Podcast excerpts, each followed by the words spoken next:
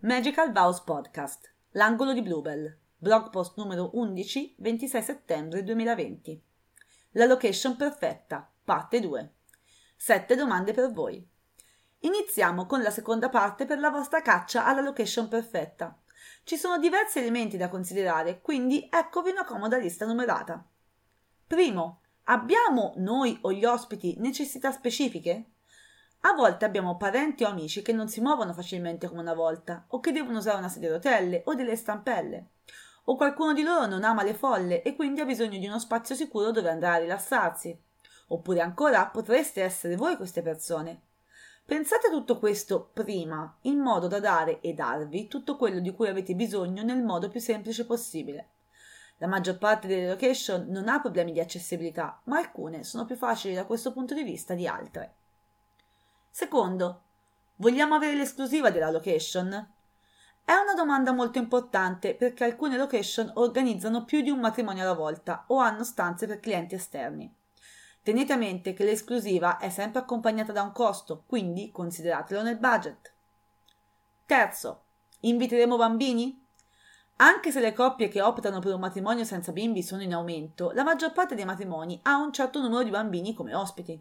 La location perfetta vi dà un po' di spazio in più per organizzare, magari, un servizio babysitter, per avere qualcuno che badi ai bambini in uno spazio separato e adiacente a quello della festa, specialmente durante la cena. In questo modo tutti si divertiranno, gli adulti con un po' di vino e di scherzi, ed i bambini con intrattenimenti adatti alla loro età, sono sicura che ci ricordiamo tutti che noia mortale erano i matrimoni da bambini, lì a star seduti ad ascoltare gli adulti parlare di roba pallosa. Ops, ho detto pallosa. Quarto, ci sono degli elementi che sono un must per il nostro matrimonio?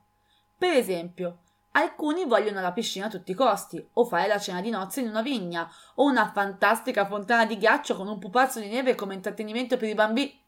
No, scusate, questa ero io che guardavo Frozen 2. Beh, Arendelle sarebbe una location perfetta per un matrimonio, no?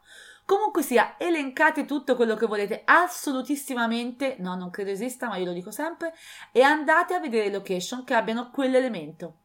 Io ora ho tipo voglia di organizzare un matrimonio a tema Frozen, specialmente con i cristalli. Quinto, a che ore saremo alla location e fino a quando vogliamo fare festa?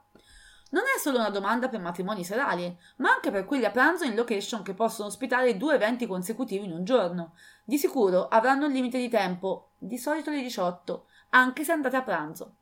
Per i matrimoni serali si tratta più di quanto a lungo volete che duri la serata di ballo dopo il taglio della torta. Mettiamo che il taglio della torta sia circa le 23. Chiedete sempre alla location che orario fanno per la sera. Alcune vanno in limite all'una, altre alle 3, in altre potrete perfino arrivare al giorno dopo. Sesto, abbiamo in mente una disposizione particolare per il ricevimento? Se volete un tavolo imperiale per tutti gli ospiti, avete bisogno di uno spazio più ampio che per i tavoli separati. Inoltre considerate che anche se ci auguriamo sempre, specie d'estate, di poter fare tutto in esterno, il meteo potrebbe costringervi all'interno e potreste dover distribuire gli invitati su due tavoli o avere una disposizione ancora diversa. Considerate tutto questo mentre cercate la location. Settimo, Abbiamo bisogno di stanze? Se volete dormire alla location o se volete lì anche i vostri ospiti, assicuratevi che abbiano stanze o appartamenti a sufficienza per tutti coloro che volete con voi. Ok, questa è la seconda parte e per ora sono tutti compiti a casa per voi da fare.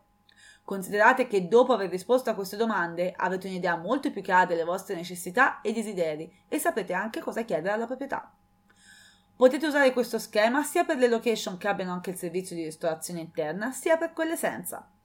Volete un articolo concentrato su come scegliere il catering perfetto o il ristorante perfetto?